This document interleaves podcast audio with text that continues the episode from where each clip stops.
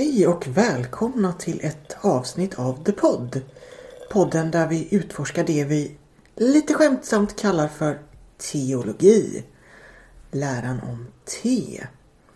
Vi provsmakar olika teer och lär oss mer om denna ädla dryck. Ja, och just nu tycker jag att det här vi hörde... Nej, det luktar ganska tråkigt faktiskt. Inte särskilt mycket alls egentligen. Ja, det luktar väldigt plain. Det luktar bara te. Ja, Men inte något jättespeciellt roligt te utan bara, bara liksom väldigt neutralt. mm, neutralt och väldigt mm, liksom mustigt, starkt sådär. Ja, en lite diskret men ändå fylligt. Sticker inte ut åt något håll den här doften. Vi som sitter här idag och smuttar på tre olika teklassiker. Det är Eva.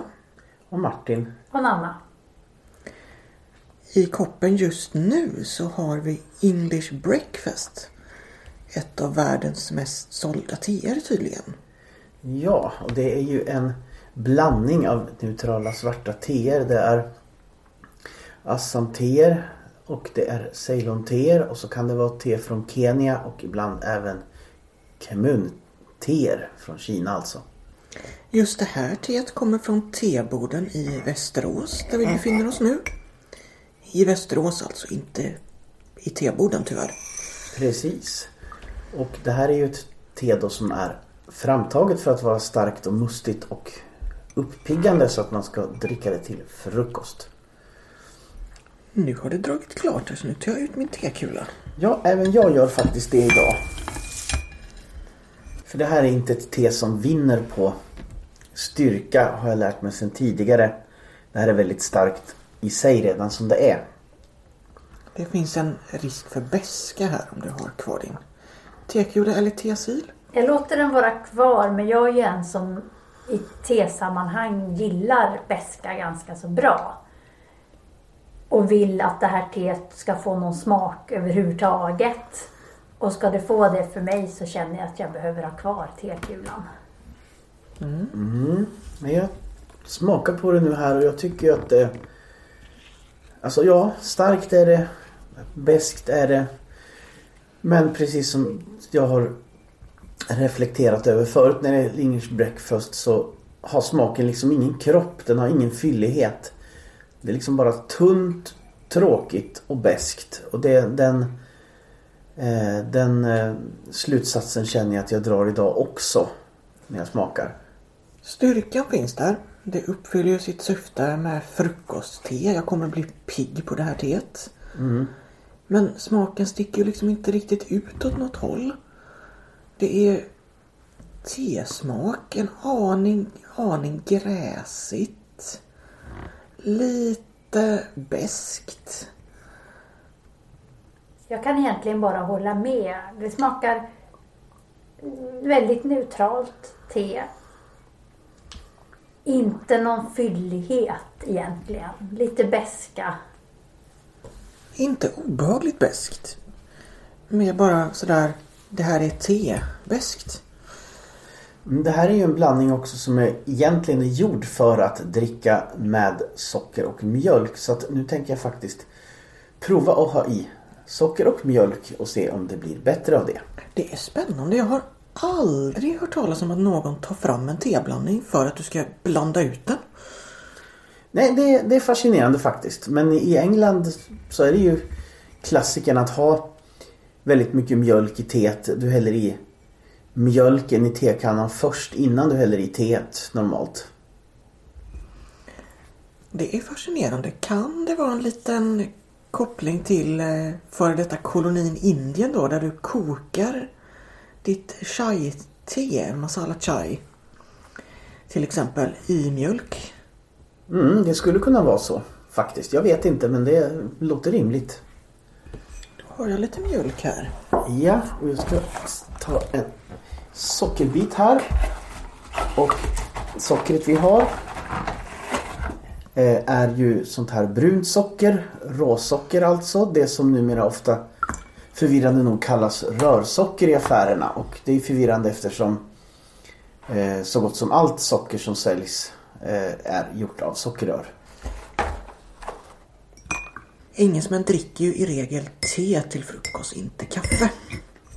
Därav speciellt frukostte, skulle jag gissa. Det finns ju speciellt afternoon teasen som man dricker på eftermiddagen till sina scones.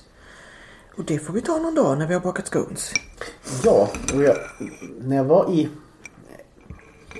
London för väldigt många år sedan, det var nog på 90-talet någon gång, så hittade jag faktiskt också ett te, en teblandning som hette English afternoon och den tycker jag faktiskt var godare än English breakfast.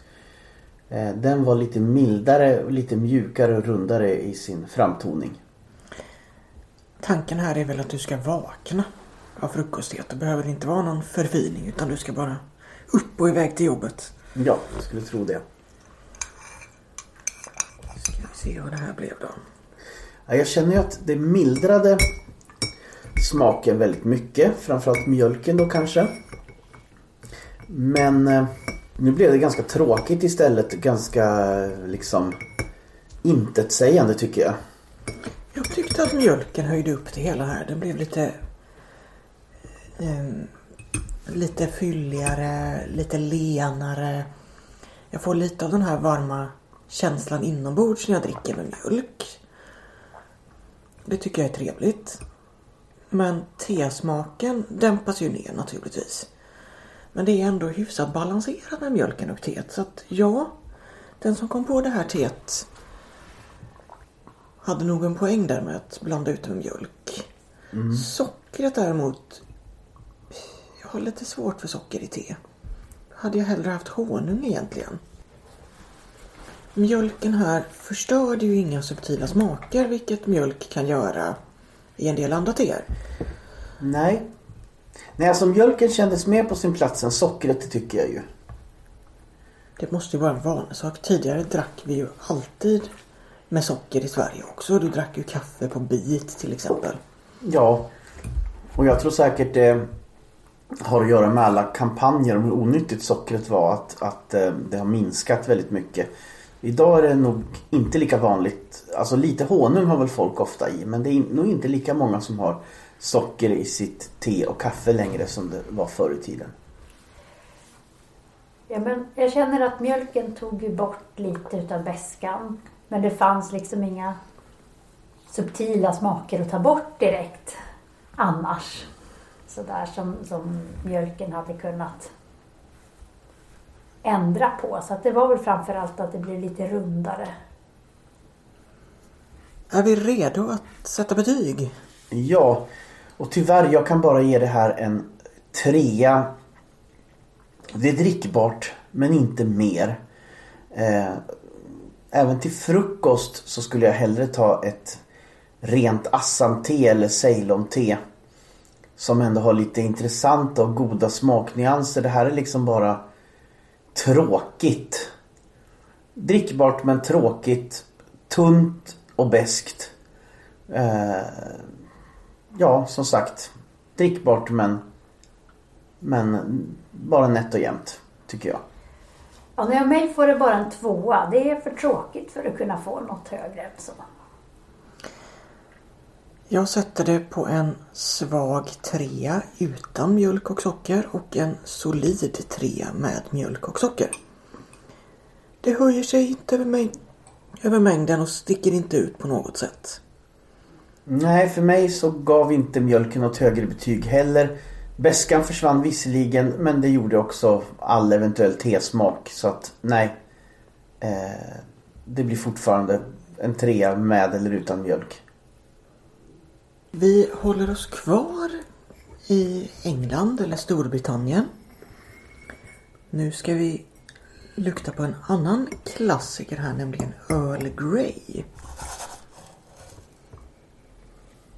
Här luktar det mer. Här luktar det citrusfrukt och en mer fylligare tedoft.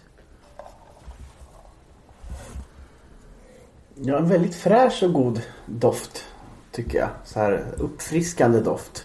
Lite parfymerad sådär. Ja, jag håller med. Fräsch, frisk, lite citrus. Det är faktiskt till och med så att det är en av de bästa dofterna jag vet. Just för att den är så fräsch och frisk och härlig. Jag tänker på vår och vårblommor, vårsol. Mm, kläder som hängt ute på klädsträcket och fått en sån här god utomhusdoft. Så här sängkläder när man kryper ner nytvättade lakan sådär lite grann. Det vi provluktade just nu det är ju då alltså den stora teklassikern Earl Grey som alltså är svart te smaksatt med bergamott. Och bergamott är ju en citrusfrukt. Eh, och det är inte själva frukten man använder till smaksättning utan det är olja som pressas ur skalen. Eh, och bergamott är också en väldigt vanlig ingrediens i många parfymer bland annat. Där har vi parfymreferensen. Och kanske även sköljmedel eller tvättmedelsreferensen. Mm. Men absolut ingen obehaglig citrusdoft utan bara fräsch, behaglig. Ta väl smakar här då. Ja, ja, vi ska lukta i koppen först. Lugna er kära vänner. Mm, det har jag gjort och där, där blir det ju ännu mer tydlig citrusdoft. Alltså lite syrligare. Citrusen känns lite mer.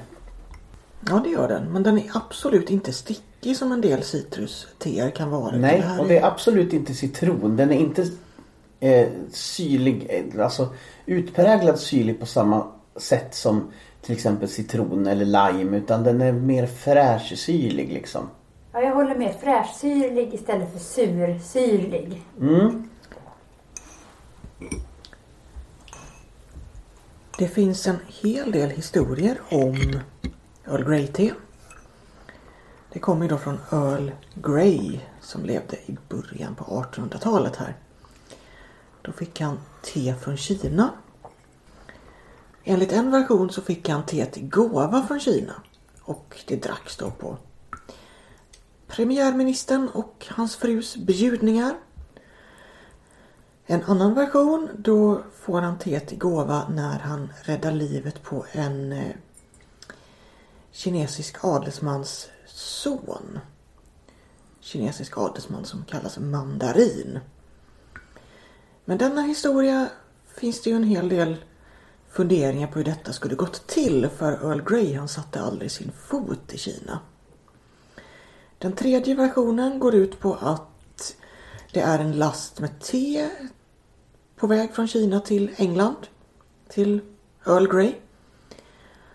En eh, flaska eller ett kärl med bergamottolja går sönder under resan och ja, rinner ut över tebladen.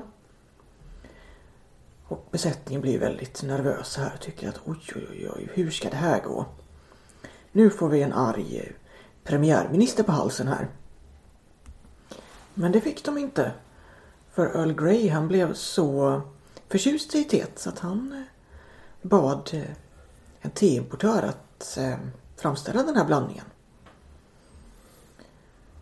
Mm. Och idag har nästan alla eh, stora temärken framställer dels vanligt Earl Grey och dels så hittar de på egna twister på den, tillsätter något extra. Det finns Russian Earl Grey, det finns eh, Nordic Earl Grey som jag testat tidigare. Det finns eh, ja, skånsk Earl Grey, dansk Earl Grey, eh, allt möjligt. Eh, och även en klassiker som vi ska prova så småningom då eh, som Twinings framställer som heter Lady Grey. Där man då också har satt till eh, citron och pomerans till den vanliga Earl Greyen. Jag tycker det är så fascinerande att Earl Grey te har blivit ett begrepp. Det är ju den vanligaste smaksättningen här i västvärlden. Och det är faktiskt en hel del som inte förstår att det här är ett smaksatt svart te utan tror att Earl Grey är ett te. Jag trodde väldigt länge att Earl Grey var ett te helt enkelt. Att det inte var någon smaksättning. Det är det mest klassiska te. Det första teet jag kan minnas att jag drack. Och liksom fortfarande sen barndomen verkligen det som är allra mest förknippat med te helt enkelt. Mm, jag håller med dig. Jag trodde också att det var ett neutralt te från början. Eh, och bland, bland det första jag drack liksom. De såna här klassiska eh, te som man drack till frukost när man gick i skolan och sådär ganska ofta.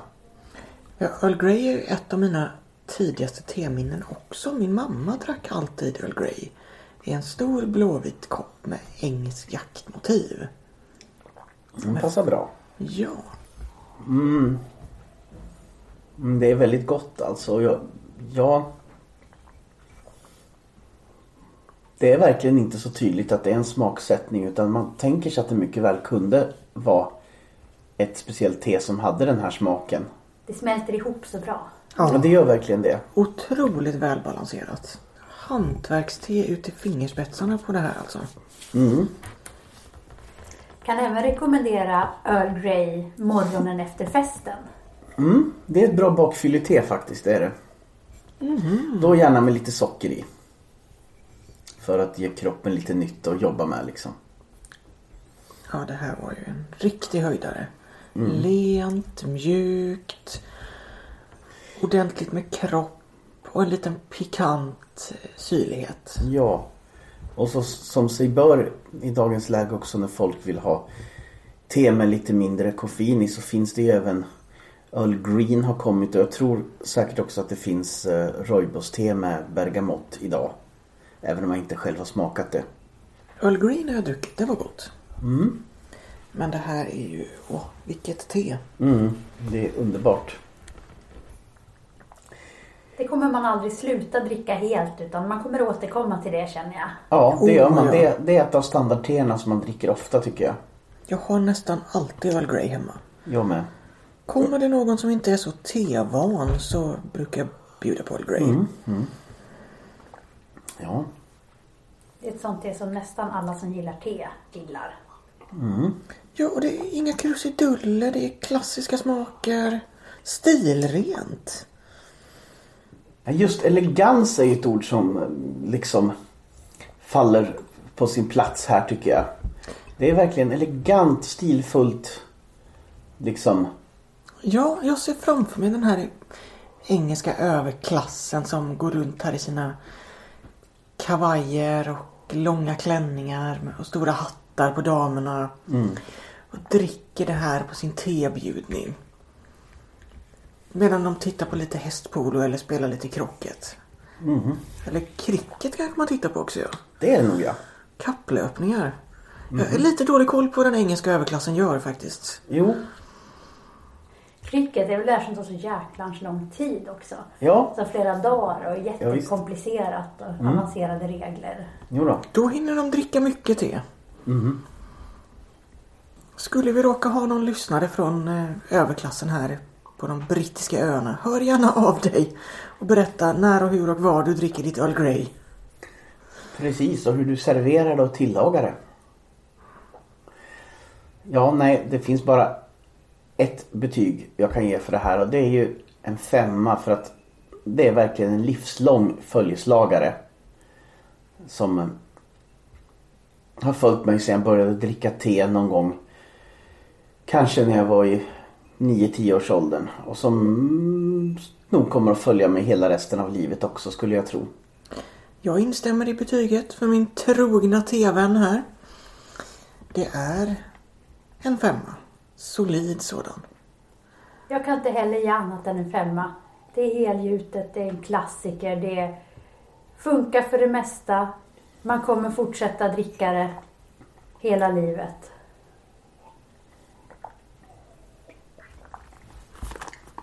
Mm, det här luktar ju som Earl Grey fast li- ännu lite mer.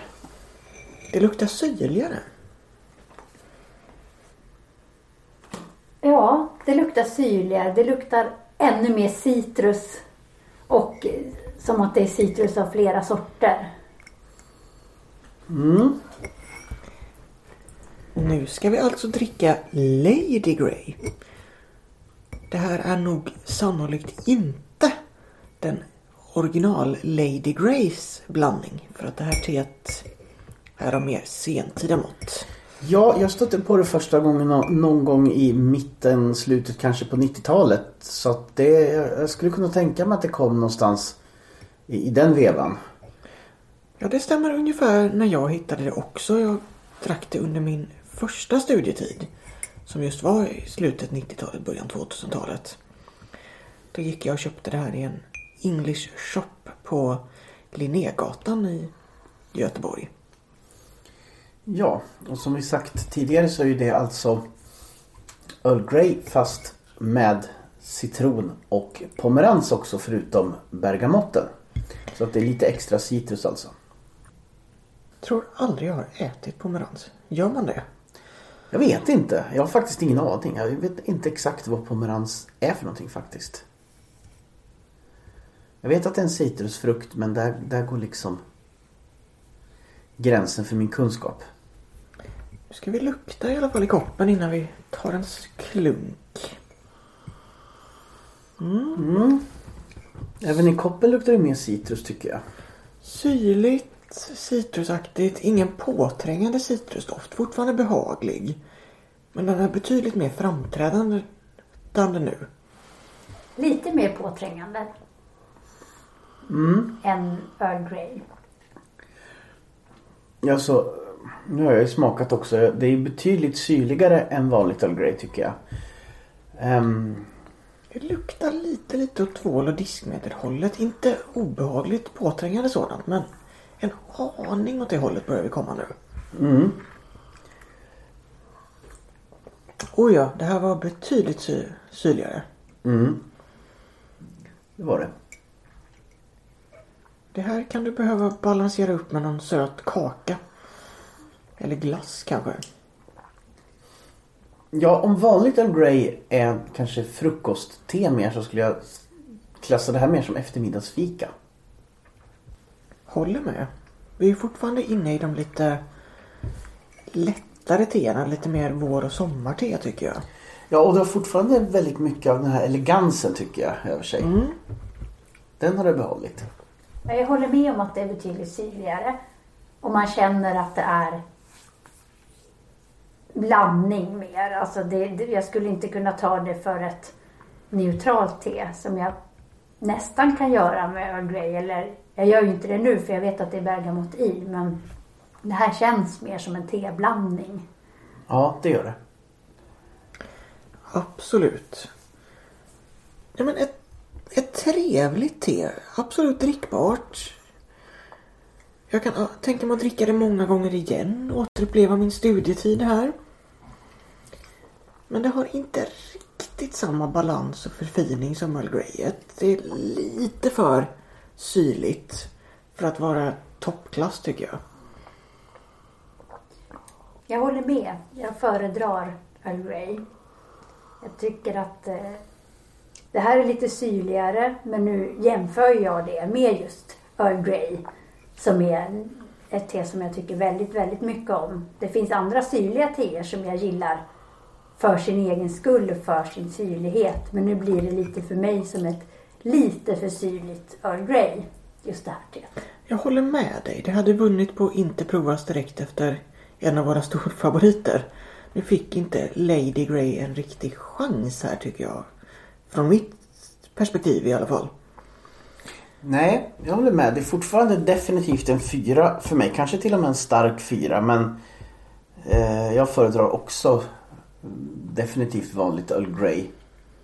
Jag, jag tror inte det är något fel på själva blandningen i sig. Den känns balanserad och eh, välgjord. Det är nog bara för syrligt. Ska jag dricka ett syrligt te så vill jag nog ha flera andra frukter i det, inte bara citrus. Så... Ja, en svag fyra kommer det upp till. Jag sitter här och velar mellan en 3 och en 4. Kan man ge en 3,5? Det ja, kan det man. kan man göra. Då får det bli en 3,5 för det är över medel fortfarande men det kommer ändå ganska långt ifrån att vara det perfekta teet i den här familjen. Vad man ska kalla det. Ja, och det var väl allt vi hade att bjuda på idag från The Pod. Eh, och vi vill gärna ha kontakt med lyssnarna och särskilt om du vill medverka i podden. Eller tipsa oss om teer som vi borde prova. Eller om du kommer från någon kultur som har något spännande te eller serverar teet på något spännande sätt. Så får du gärna höra av dig och det lättaste sättet att nå oss är att mejla till thepod@outlook.com. Och thepod är ju ett ord och stavas med th och 2d. Ja, välkommen att höra av dig. Jag vill även ha kontakt med dig som är duktig på tekannor. Min tekanna har gått sönder och jag behöver köpa en ny.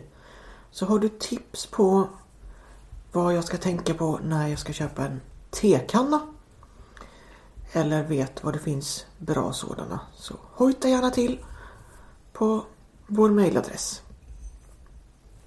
Nu återstår bara att säga tack och hej och drick många goda koppar te tills vi hörs nästa gång. Hej då! Hej då! Hej då!